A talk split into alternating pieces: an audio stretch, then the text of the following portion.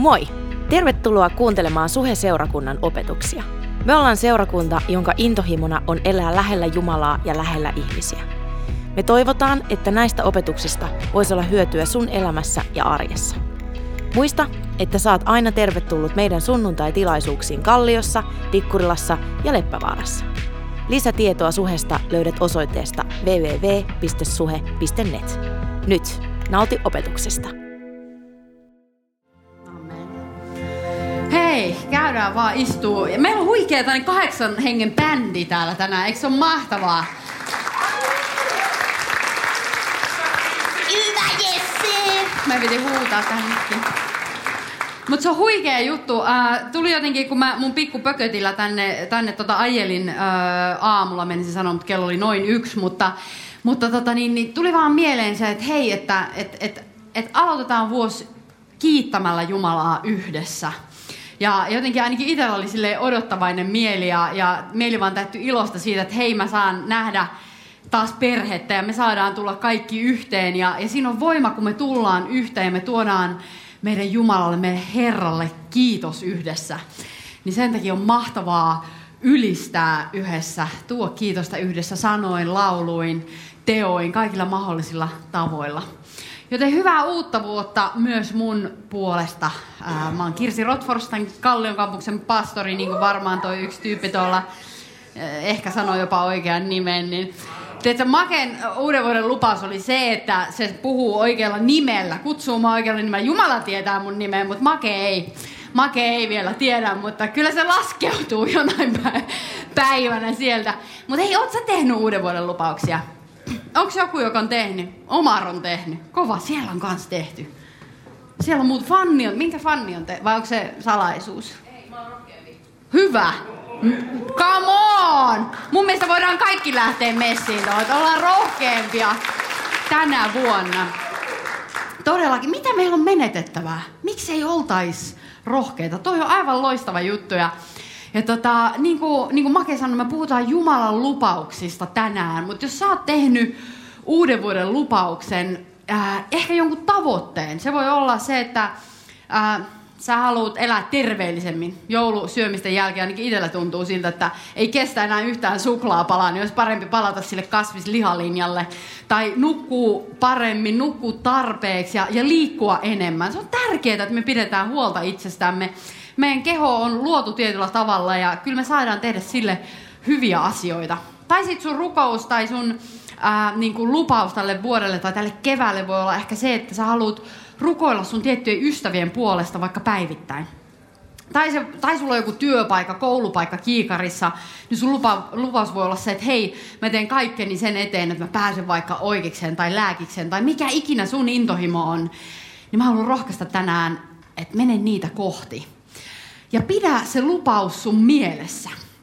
Sä voit ehkä kirjoittaa, mä usein teen silleen, että jos Jumala on puhunut mulle jotain, mitä mä en halua heti unohtaa, niin mä teen siitä taustakuva mun puhelimeen. No nyt siellä on mun ja Mikon kuva, se ei ole joku lupaus. Se lupaus on tietyllä tavalla täyttynyt, mutta tota, siinä on usein lukenut jotain. Ja tota, koska mä haluan, mä en unohda sitä. Mä haluan pitää sen mun mielessä ja muistaa, mitä Jumala on puhunut mulle. Tai se voi lukea sun peilissä, mikä ikinä on se paikka, mihin sä vilkuilet päivittäin. Koska kun se lupaus on meidän mielessä, niin se alkaa automaattisesti vaikuttamaan meidän ajatteluun, meidän valintoihin ja sitä kautta meidän toimintaan ja meidän elämään. Me saatetaan jopa päätyä siihen, että se lupaus tai se tavoite, mikä me on asetettu, niin se toteutuu. Eikä niin, niin kuin usein uuden vuoden lupaukselle käy, että ne unohtuu ja jää tapahtumatta. Mutta nyt meillä on mahdollisuus siihen, että jos se on oikeasti sen, sellainen lupaus, ja jos ei sulla vielä ole jotain tavoitetta, niin tämä päivä, tämä hetki, mikä me vietetään nyt 930 minsaa, niin on hyvä hetki miettiä, että minkä tavoitteen sä haluat asettaa itsellesi tälle keväälle jos meillä ei ole mitään tavoitteita, jos meillä ei ole jotain, jotain lupausta tai asiaa, mitä kohti, jos meillä ei suuntaa meidän elämässä, niin meille voi helposti käydä niin, että me ollaan ikään kuin tuuliajolla. Me vähän niin kuin ajelehditaan päivästä toiseen. Ja jos me on jouduttu sellaiseen tilanteeseen, että me ajelehditaan meidän elämässä, niin yhtäkkiä me saattaa huomata, että meistä tuntuu siltä, että millään ei ole mitään väliä. Meistä saattaa alkaa tuntua siltä, että mun elämällä ei ole merkitystä. Tai voi olla, että me aletaan ajattelemaan, että kaikkien muiden ihmisten päätökset vaan vaikuttaa meidän elämään. Että me ollaan kaikkien muiden ihmisten armoilla ja meistä tulee ikään kuin uhraja. Kun todellisuus voi olla se, että me on vaan unohdettu, että meillä on valta meidän omassa elämässä vaikuttaa siihen. Meillä on vastuu meidän omasta elämästä ja meillä on valta ää, valita, miltä meidän elämä maistuu ja miltä se haisee. Meidän voi valita kaikkia meidän elämän olosuhteita, se on totta. Me tiedetään se varmasti jokainen henkilökohtaisesta kokemuksesta, mutta me voidaan valita, miltä meidän elämä maistuu ja miltä se haisee. Me aloitetaan tutkimalla Jumalan lupauksia. Ja mieti, että jos, jos ne pienet lupaukset, mitä me tehdään, että mä haluan nyt puottaa viisi kiloa, koska mulla on ihan ylimääräistä, niin jos sen pitäminen meidän mielessä alkaa oikeasti vaikuttamaan ja niin, että se saattaa jopa tapahtua, niin mitä voikaan tapahtua, jos me pidetään mielessä Jumalan lupaukset? Ne totuudet, joita hän on puhunut meidän Jumalan lasten, meidän kristittyjen elämään, ne totuudet, jos me pidetään ne mielessä, niin miltä tämä vuosi 2019 voikaan näyttää? Koska Jumalan lupaukset on totuuksia. Ne on totuuksia, joihin me voidaan aina nojata. Ja parhaassa tapauksessa niistä tulee ikään kuin paaluja meidän elämän perustuksessa. Niin, että missään olosuhteessa me ei horjuta. Minkään näköinen saatilanne tuulee etelästä, tuulee pohjoisesta, niin ei enää vaikuta meihin, ei enää hetkauta meitä, vaan me huomataan, että me seisotaan horjumatta, me seisotaan olosuhteista huolimatta. Meidän elämässä on selkeä kurssi. Jos sun elämän katsomus on taas joku muu kuin kristinusko, niin ihanaa, että olet täällä. Ja tänään sä tulet kuulemaan siitä, millaista Jumalaa me palvotaan. Koska meidän usko, meidän kristittyjen usko, ei perustu joihinkin muinaisiin kirjoituksiin tai mitä, mitä vanhassa testamentissa tai uudessakaan testamentissa itse asiassa on kirjoitettu, vaan meidän usko perustuu persoonan nimeltä Jeesus Kristus. Niin kuin me puhuttiin tässä äskeisessä laulussa tai laulettiin lähinnä, niin se sanoi, että lunastajamme elää. Me palvotaan elävää Jumalaa, persoonaa, joka on henkilökohtainen Jumala ja hänellä on nimi. Se on Jeesus Kristus. Jeesus ei ole ainoastaan joku hyvä ihminen ja profeetta, joka eli 2000 vuotta sitten, vaan hän on sata prossaa ihminen, sata prossaa Jumala, jonka kylläkin elämästä, kuolemasta ja ylösnousemuksesta me voidaan lukea Uuden testamentin sivuilta. Meillä on neljä silminnäkijä todistusta siitä, mitä hänen elämässään tapahtui ja mitä hänen elämänsä jälkeen tapahtui. Me pysähdytään tänään äh, Johanneksen sanoihin. Äh, apostoli Johannes kirjoitti yhden evankeliumeista ja me mennään lukuun kymmenen. Äh, Jeesus puhuu tässä luvussa juutalaisille.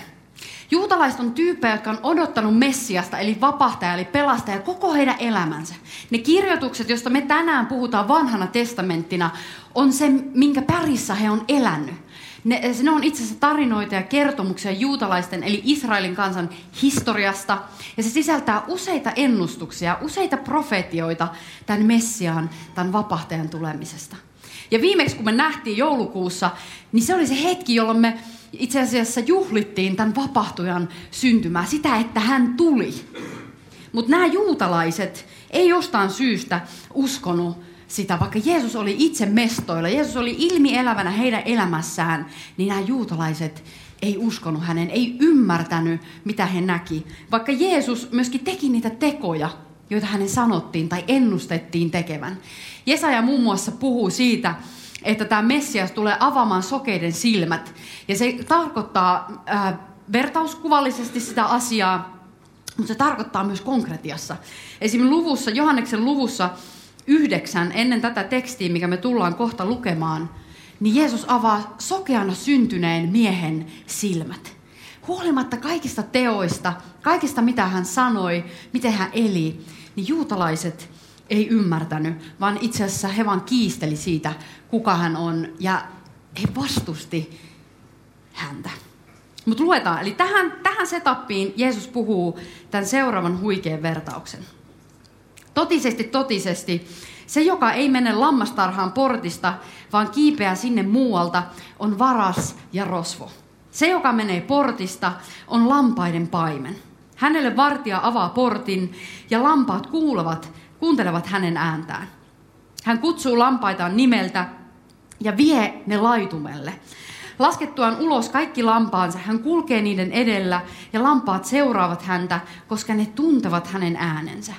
Vierasta ne eivät lähde seuraamaan, vaan karkaavat hänen luotaan, sillä he eivät tunne vieraan ääntä. Jeesus esitti heille tämän vertauksen, mutta he eivät ymmärtäneet, mitä hän puheellaan tarkoitti, ja siksi Jeesus jatkoi. Totisesti, totisesti. Minä olen lampaiden portti. Ne, jotka ovat tulleet ennen minua, ovat kaikki olleet varkaita ja rosvoja, eivätkä lampaat ole kuunnelleet heitä. Minä olen portti. Se, joka tulee sisään minun kauttani, pelastuu. Hän voi vapaasti tulla ja mennä, ja hän löytää laitumen. Varas tulee vain varastamaan, tappamaan ja tuhoamaan. Minä olen tullut antamaan elämän, yltäkylläisen elämän. Minä olen hyvä paimen, oikea paimen, joka panee henkensä alttiiksi lampaiden puolesta. Palkkarenki ei ole oikea paimen, eivätkä lampaat hänen omiaan, ja niinpä hän nähdessään suden jättämän, äh, suden tulevan jättää laumen ja pakenee. Susi saa lampaat saalikseen ja hajottaa lauman, koska palkkapaimen ei välitä lampaista. Minä olen hyvä paimen. Minä tunnen lampaani ja ne tuntevat minut, niin kuin isä tuntee minut ja minä isän. Minä panen henkeni alttiiksi lampaiden puolesta. Länsimaissa me saatetaan helposti ajatella, jos me ajatellaan lammaspaimenta, niin meidän mielikuva saattaa olla se, että se on semmoinen kaupoityylinen heppu, jolla on koiria ja se ratsastaa hevosella ja ne koirat haukkuu ja paimentaa sitä laumaa, mikä ikinä se onkaan, vaikka lampaita. Mutta tämä ei ollut se tyyli, millä Jeesuksen aikana idässä paimennettiin lampaita. Ja itse asiassa peri, perinteiset peduiinit myös tänään paimentaa laumaansa jalkaisin. Näiden muinaisten paimenten tapana oli se, tai yksi heidän tapansa oli se, että aina yöllä nämä lampaat tuotiin sinne lammasaitaukseen, jonka ympärillä oli muurit, ja sitten siinä oli se portin aukko, ainut aukko, mistä sinne pääsi, ja siinä portissa oli vartija. Vartija, joka tunsi sen lammaspaimenen. Äh, saattoi myös olla sellainen tilanne, että siellä lammasaitauksessa – kun he oli tullut sinne turvapaikkaan yöksi, turvaan kaikilta pahalta, vihollisilta, niin, niin siellä lammasaitauksessa oli useita, useiden eri paimenten lampaita. Eli paljon, paljon lampaita, jotka ei niin sanotusti tuntenut toisiaan. Mutta tämä ei ollut se pointti, vaan pointti oli se, että sitten aamulla nämä lammas, lammaspaimenet tuli paikalle ja he tuli viemään omia lampaitaan taas sinne vihreille laitumille ja virvottavien vetten ääreen. Ja se mitä tapahtui oli se, että tämä paimen alkoi laulamaan niille lampaille. Tämä paimen alkoi laulamaan niille lampaille ja sillä tavalla hänen oma laumansa erottautui kaikista muista niistä lampaista ja he lähti seuraamaan sitä paimenta. Eikö se ole kaunis kuva lammaspaimenen? Ehkä tämä auttaa meitä myös ymmärtämään tätä vertausta vähän eri tavalla. Se, joka menee portista, on lampaiden paimen, Hänelle vartija avaa portin ja lampaat kuuntelevat hänen ääntään. Hän kutsuu lampaitaan nimeltä ja vie ne laitumelle. Laskettuaan ulos kaikki lampaansa, hän kulkee niiden elellä ja lampaat seuraavat häntä, koska ne tuntevat hänen äänensä.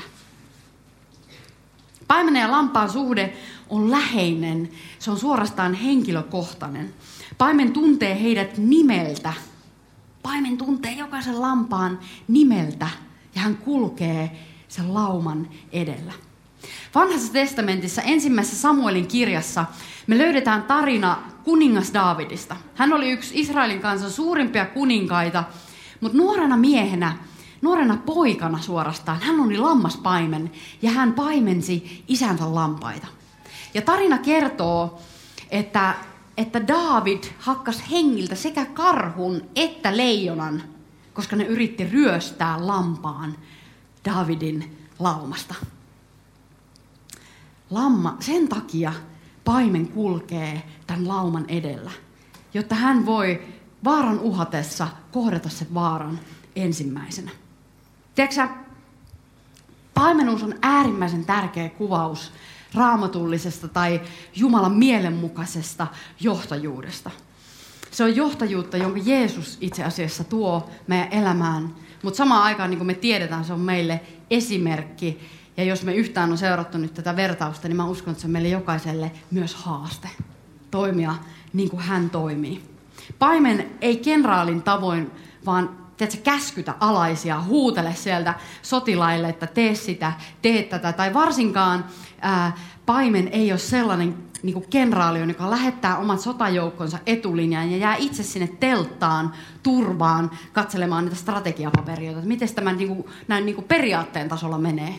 Vaan tiedät, että paimen on se, joka menee etulinjassa. Paimen kulkee edellä, jotta hän voi ensimmäisenä kohdata sitä laumaa kohtaavat vaarat. Paimen ei myöskään ole se tyyppi, jolla on piiska, se ei ole orja-piiskuri tai organisaattori, joka ajaa sen lauman, minne ikinä niiden tarvii mennä. Nyt mennään aitaukseen ja, ja nyt mennään sinne laitumille ja nyt käydään vähän juomassa. Paimen tuntee tien. Paimen johtaa laumaansa ja lauma seuraa paimenta. Paimenella on läheinen suhde laumaansa. Mutta jotkut tämän ajan johtajat on vieraita niiden omille laumoille. Ja sen takia me nähdään paljon ongelmia erilaisissa organisaatioissa, yrityksissä ja seurakunnissa. Koska niin kuin Jeesus sanoi, että vierasta he eivät lähde seuraamaan, vaan karkaavat hänen luontaan, sillä ne eivät tunne vieraan ääntä.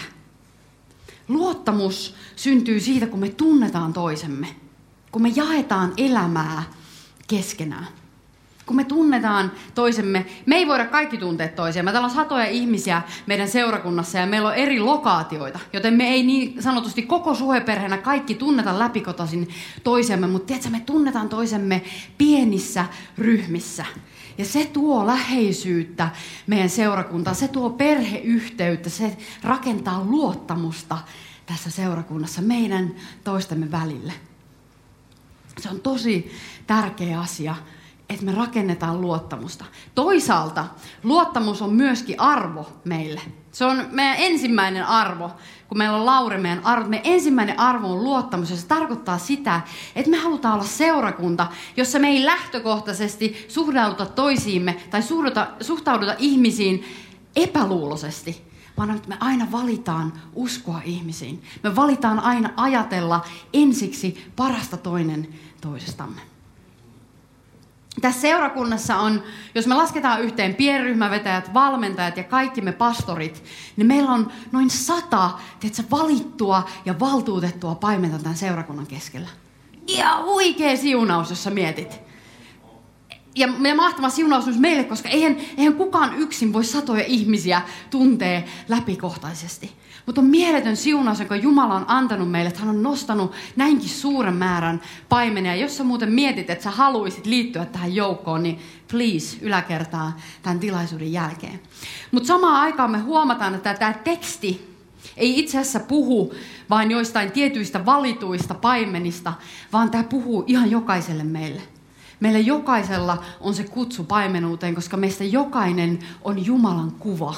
Ja me saadaan jokainen heijastaa sitä Jeesusta, joka me tunnetaan, ja hänen paimenuuttaan niille läheisille meidän elämässä. Paimenuus ei ole titteli, vaan se on Jeesuksen kaltaista elämää. Johannes, jos me vähän nyt rewind, mä hyppäsin innokkaasti eteenpäin. Mennään pikkusen takaisin ja mietitään, miten painokkaasti Johannes aloittaa tämän vertauksen. Hän sanoo totisesti, totisesti. Alkukielessä hän sanoo aamen, aamen. Hän aloittaa silleen, että hei, I'm not kidding, this is serious, nyt pitää kuunnella, tämä on totta. Ja sitten sen jälkeen heti uh, Johannes puhuu varkaista ja rosvoista. Kaveri tuo heti näyttämölle pahikset. Joten meidän kaikki, niin jos me ajatellaan, että me luetaan tämä ensimmäistä kertaa, niin tietyllä tavalla me, se imasee meidät mukaan sen rikosjännärin, että nyt on rosvoja ja nyt on varkaita ja mitähän tässä vielä tapahtuukaan, who knows, että nämä pahikset, apua. Et, et, ja tietyllä tavalla se, mistä se koko ensimmäinen osa tätä vertausta puhuu, on johtajuuden motiiveista. Ehkä jos ajatellaan konkreettisesti niiden juutalaisten johtajien motiiveista, josta itse asiassa Hesekiel profetoi hänen omassa kirjassaan vanhassa testamentissa, kun Jumala vähän kuritti huonoja, kurjia paimenia. Tämä on vähän samanlainen tilanne. Mutta mut tietyllä tavalla se kiinnittyy siihen, ja jos me olisi luettu niin ja, luku yhdeksän ja aiemminkin, niin me tietäisiin, että nämä pahikset on itse asiassa niitä Jeesuksen vastustajia. Ja samalla jos ketkä vastustaa Jeesusta, niin hän vastustaa myös niitä, jotka seuraa häntä, hänen laumaansa. Mutta sitten mennään eteenpäin ja se vertauksen toinenkin osa alkaa samalla tavalla. Totisesti, totisesti. Aamen, aamen. Johannes ei jälleen kerran, niin kuin, hän on aivan tosissaan ja hän sanoo, että Jeesuksen sanat, minä olen lampaiden portti. Jos me oltiin äsken semmoisessa rikosjännärissä ja me mietittiin, että minkä ihmeen takia tätä muuria yli hyppii näitä pahiksia ja rasvoja ja varkaita, niin nyt Jeesus tuo sen takaisin siihen, kuka hän on. Hän tuo siihen ratkaisuja ja sanoo, että minä olen lampaiden portti. Hän tuo siihen, että hei, mä oon se turvasatama. Tämä aitaus on turvapaikka jokaiselle. Mä oon teidän turva, mä oon teidän suojelija. Ja huomio yhtäkkiä kääntyykin niistä pahiksista Jeesukseen ja siihen, kuka hän on. Hän sanoo, minä olen portti. Se, joka tulee sisään minun kauttani, pelastuu. Hän voi vapaasti tulla ja mennä ja hän löytää laitumen. Tiedätkö, tämä vertaus on täynnä lupauksia. Mä en nyt jokaista niin kuin, nappaa ylös teille, mutta on täynnä lupauksia meidän elämään.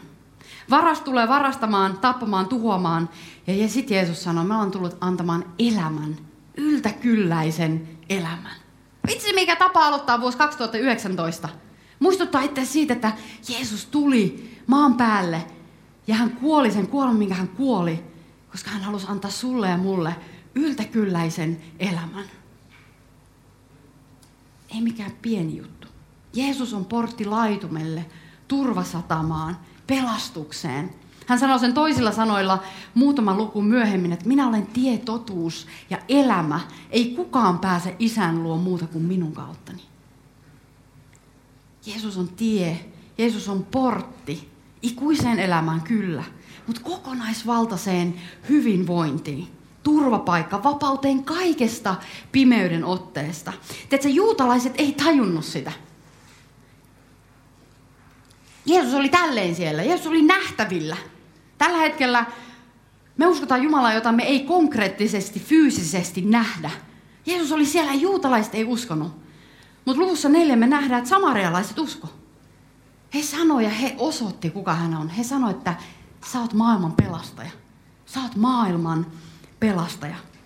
Tiedätkö, se tyyppi, ketä nämä juutalaiset oli koko elämänsä oottanut, oli tullut ja ne ei tajunnut sitä. Mitä tämä yltäkylläinen elämä on sun mielestä? Mistä Johannes, mistä Jeesus puhuu tässä, kun hän sanoo, että hei mä oon tullut antaa sulle elämän, yltäkylläisen elämän.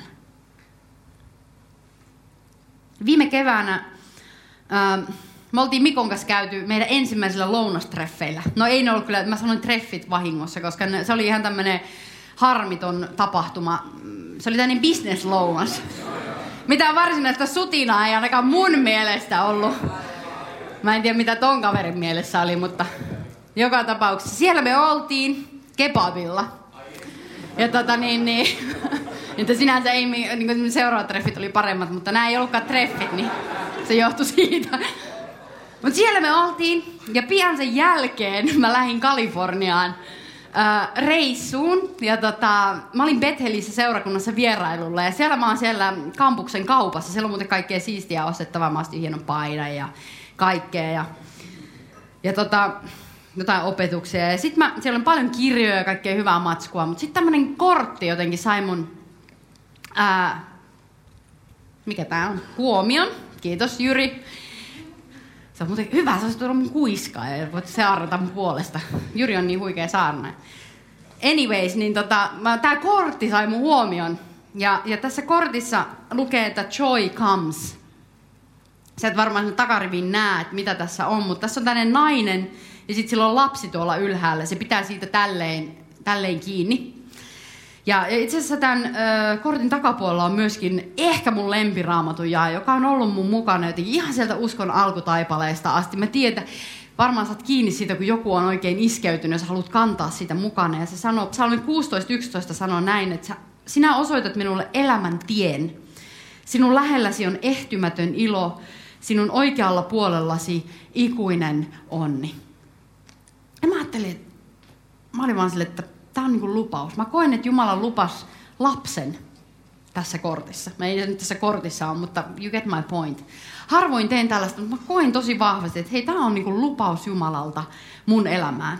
Niin kuin viimeksi puhuttiin, niin aikatauluistahan me ei tiedetä, mutta me tiedetään, kun Jumala antaa meille lupauksia.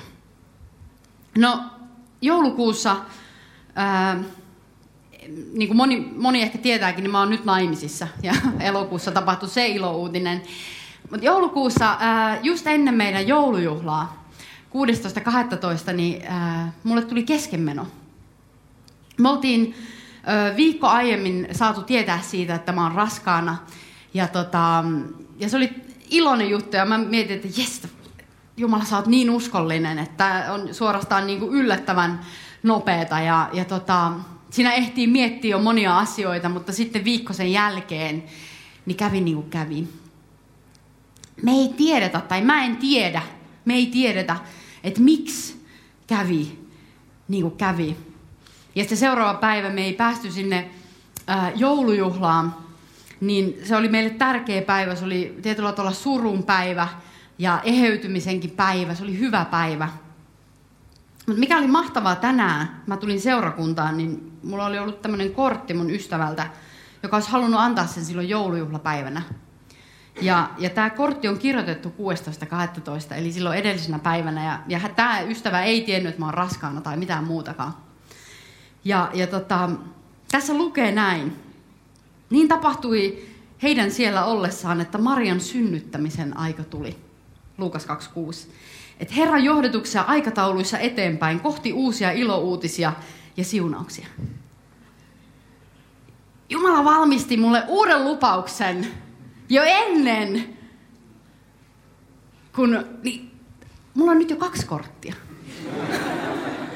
Mä en tiedä, mä toivon, että mun ei tarvi hirveän montaa kerätä. Mutta saat kiinni.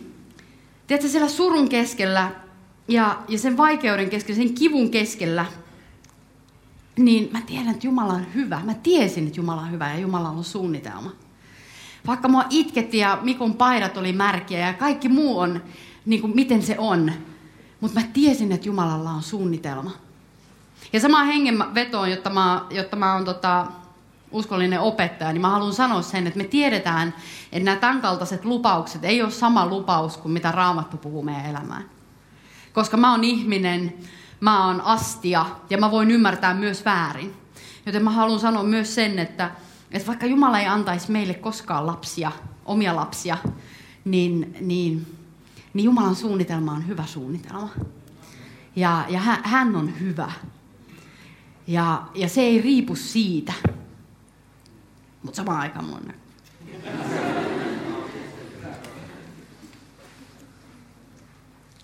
Sitä päästäänkin tämän päivän viestiin, mikä mä uskon, että oli se, mitä Jumala halusi meille tänään puhua. Se on paljon lyhyempi kuin tämä puoli tuntia, mutta tämä on, tämä on nyt kiteytettynä se juttu. Ja se menee näin. Minä olen hyvä paimen. Minä olen hyvä paimen. Jumala haluaa sanoa sulle tänään, että hän on hyvä paimen ja hänen, sun elämä on hallussa hänen kämmenellään.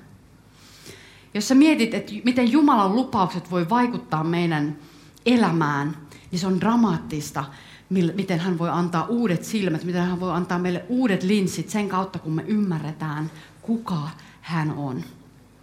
Jeesus sanoi, mä olen hy- hyvä paimen, oikea paimen, joka panee henkensä alttiiksi lampaiden puolesta. Palkkarenki ei ole oikea paimen, eivätkä lampaat hänen omiaan, ja niinpä hän nähdessään suden tulevan jättää lauman ja pakenee. Susi saa lampaat saaliksen ja hajottaa lauman, koska palkkapaimen ei välitä lampaista. Minä olen hyvä paimen, minä tunnen lampaani ja ne tuntevat minut, niin kuin isä tuntee minut ja minä isän. Minä panen henkeni alttiiksi lampaiden puolesta. Jeesus sanoo kaksi kertaa tässä tämän vertauksen kolmannessa osiossa, sen neljäs me nyt unohdetaan, kun aika on rajallinen, mutta tämän vertauksen kolmas osio, niin Jeesus sanoo kaksi kertaa, mä olen hyvä paimen. Ja siihen liittyen hän sanoo, että hän panee henkensä alttiiksi lampaiden puolesta. Jollain tavalla tämä hyvyys pitää sisällään sen itsensä uhraamisen, sen oman elämän uhraamisen. Tiedätkö, yltäkylläinen elämä ei tule ilmaiseksi. Se ei tuu veloituksetta. Tästä vertauksen kolmannessa osiossa me tietyllä tavalla siirrytään takaisin niihin paimenen motiiveihin, johtajien motiiveihin. Ja se kontrasti syntyy tämän hyvän paimenen ja sen palkkapaimenen välille. Se palkkapaimen välittää vaan siitä, mitä hän voi saada itselleen. Hän välittää siitä palkasta, siitä palkkiosta, mitä hän saa siitä, kun hän tekee jotain. Kun taas hyvä paimen on valmis uhraamaan henkensä sen lauman puolesta. Hän välittää lampaistaan niin paljon, että hän antaa, on valmis antamaan kaiken. Palkkapaimen odottaa maksupäivää, kun taas me tiedetään, että hyvä paimen, the true shepherd, se oikea paimen, joka on yritetty suomen kielessä sanoa oikea paimen, niin hän maksoi jo kaiken. Jumalan hyvyyden ymmärtäminen ja sen uskominen – Mä väitän, on yltäkyllä sen elämän edellytys. On eri asia tietää jotain, kun uskoo se ja elää se todeksi. Mä uskon, että sä saat kiinni tästä. Koska jos sä uskot, että Jumala on hyvä, että sun paimen, sun ylipaimen on hyvä, niin tietysti sun lasi on aina puoliksi täynnä. Jos sä uskot jotain muuta, niin sun lasi luultavasti on vähän nurin, se kuppi on nurin. Mutta jos sä uskot, että sulla on hyvä paimen, hyvä Jumala, niin sä tiedät, että hänellä on hyvä suunnitelma sun varalle. Jeremia kirjoittaa, että hänellä on tulevaisuuden ja toivon suunnitelmat meidän varalle. Niiden varalle, jotka pistää elämänsä Jumalan varaan. Jotka etsii häntä.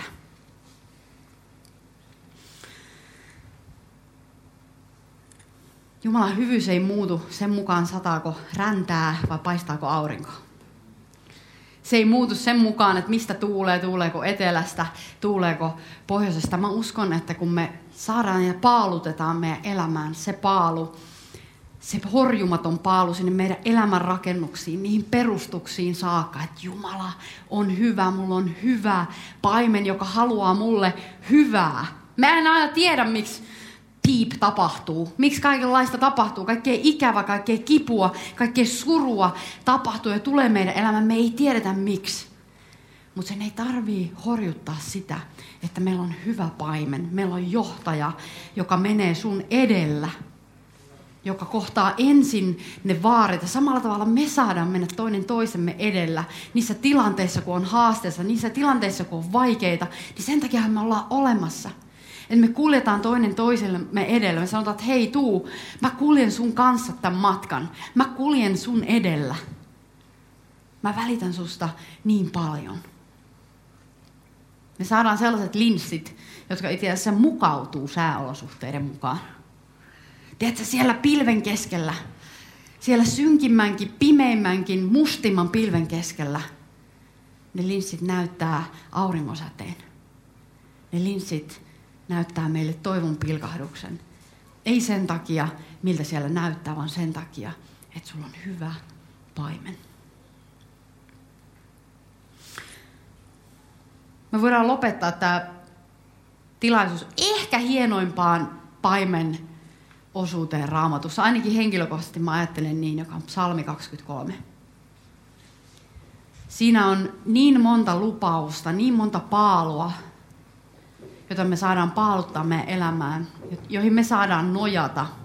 Että tämä vuosi ei voi alkaa huonosti, jos me jätetään tämä psalmi ja mietiskellään sitä.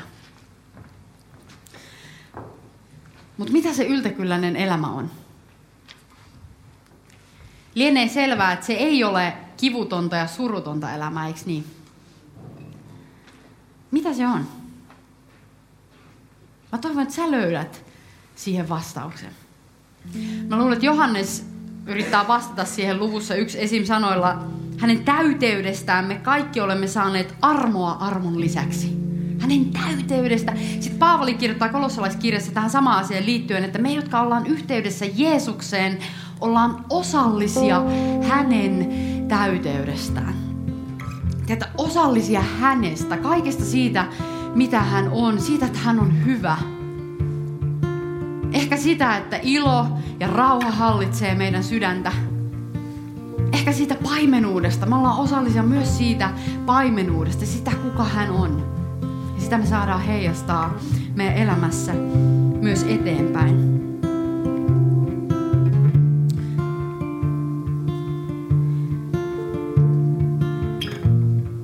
Elät sä yltäkylläistä elämää? Tämä on kysymys ehkä sulle, joka mietit, että hei mä oon kuullut nämä aika monesti. Ja mä tiedän nämä tekstit. Mutta sitten kysymys kuuluu sulle, että elät sä sitä yltäkylläistä elämää? Ihan turha meidän on ö, lukea, kuunnella, kokoontua, jos ei me oikeasti myös haluta antaa se jotenkin upota syvemmälle, niin että meidän elämä alkaa todistaa siitä, kuka hän on. Todistaa Jumalan täyteydestä. Tiedätkö se maailma, ajattelet sä, että, että me ollaan todella valomaailmassa, ehkä pilkahdusvaloa tässä maailmassa, jos me todella siellä synkimmänkin pilven keskellä ollaan ne tyypit, jotka sanoo, että hei, mulla on hyvä Jumala. Mulla on hyvä paimen. Se ei muutu sen suhteen, miltä mun olosuhteet, miltä mun elämä näyttää. Mulla on hyvä paimen. Mä uskon, että se menee vastavirtaan sitä kulttuuria, jossa me eletään, joka sanoo, että mulle kaikkea. Koska psalmi 23 aloittaa ja lauseella, Herra on minun paimeneni, ei minulta mitään puutu. Mä mietin, että jos sä jätät edes tämän yhden lauseen sun elämään ensi viikoksi, niin sun elämä näyttää erilaiselta sunnuntaina, kun me nähdään uudestaan. Mieti, tässä maailmassa, jossa kaikki on että mitä mä voin saada, miten mä voin olla enemmän sitä tai tätä, niin tää sanoo meille, että hei, ei minulta mitään puutu. Eikä se tarkoita, että asiat on huonoja, tai ettei me saataisi tavoitella asioita. Totta kai meidän täytyy tavoitella asioita ja meidän täytyy tavoitella Jumalan tuntemusta. Meidän täytyy tavoitella sitä, että me saadaan olla lähellä toinen toistamme ja kantaa toistemme, toistemme suruja ja taakkoja ja myöskin iloita yhdessä. Mutta samaan aikaan onko meidän sydän siinä tilassa, että ei minulta mitään puutu. Että mulla on hyvä paimen, jolla on hyvä suunnitelma mun elämälle ja tämä 2019 näyttää loistokkaalta. Ei sen takia, mitä mun elämän olosuhteet on just nyt, vaan se, kenet mä tunnen. Kuka elää mun sisällä, kuka puhuu mulle tänään, että hei, mulla on tulevaisuuden ja toivon suunnitelma just sulle. Mulla on niin paljon varattuna, että sulla ei ole mitään hajua. Se on niin paljon, enemmän kuin meidän mieli pystyy antamaan niin totta, produce, mikä se on, tuottamaan. Tiedäksä? Hänellä on niin, me ei ole raapastu seurakuntana edes pintaa. Me ei ole yksilöinä raapastu pintaa siitä, mitä Jumalalla on meille. Hän sanoi, että hänellä on hänen täyteytensä on varattuna meille. Mieti, Jeesus Kristus on täällä tänään, hänen täyteytensä on varattuna hänen lapsilleen. Me ei ole raapastu pintaa. Mä haluan, että sä lähdet täältä tänään silleen, että I want more. Että mä haluan nähdä enemmän. Jeesus, mä haluan enemmän nähdä sua. Mä haluan enemmän olla lähellä ihmisiä, niin kuin hän oli. Hän oli lähellä ihmisiä ja lähellä Jumalaa. Ja samalla tavalla me saadaan olla lähellä ihmisiä ja lähellä Jumalaa. Ja tietämällä tietää, että meiltä ei puutu mitään. Koska me ollaan. Tiedätkö, ketä me tunnetaan. Ja se menee tässä ja tässä, horisontaalisesti ja vertikaalisesti. Hän meidän elämän antaja. Hän on meidän elämän alku. Voitaisko me tänään päätyä siihen tulokseen, että meillä on hyvä paimen ja antaa sen vaikuttaa meidän ensi viikossa. Mutta mä lupasin sen psalmin, mulla lähti vähän kierroksille. Herra on minun paimeneni, ei minulta mitään puutu. Hän vie minut vihreille niityille. Hän johtaa minut vetten ääreen, siellä saan levätä. Hän virvoittaa minun sieluni, hän ohjaa minua oikeaa tietä nimensä kunnian tähden. Vaikka minä kulkisin pimeässä laaksossa, en pelkäisi mitään pahaa, sillä sinä olet minun kanssani, sinä suojelet minua kädelläsi, johdatat paimen sauvallasi. Sinä katat minulle pöydän vihollisteni silmien eteen, sinä voitelet pääni tuoksuvalla öljyllä ja minun maljani on ylitse vuotavainen. Sinun hyvyytesi ja rakkautesi ympäröi minut kaikkina elämäni päivinä ja minä saan asua Herrani huoneessa päiväni loppuun saakka. No onhan tää nyt hieno psalmi. Noustaanko ylös ja lauletaan meidän Jumalalle. Kiitos, että kuuntelit. Ota rohkeasti yhteyttä, jos haluat tietää Suhesta lisää. Löydät meidät Facebookista ja Instagramista nimellä Suhe-seurakunta. Muuten, oothan kuunnellut jo Suheliven uutta niin paljon korkeammalla levyä. Sen löydät muun muassa Spotifysta. Jos haluat olla mukana tukemassa Suhen toimintaa taloudellisesti, siihen löydät ohjeet kotisivuiltamme osoitteesta www.suhe.net.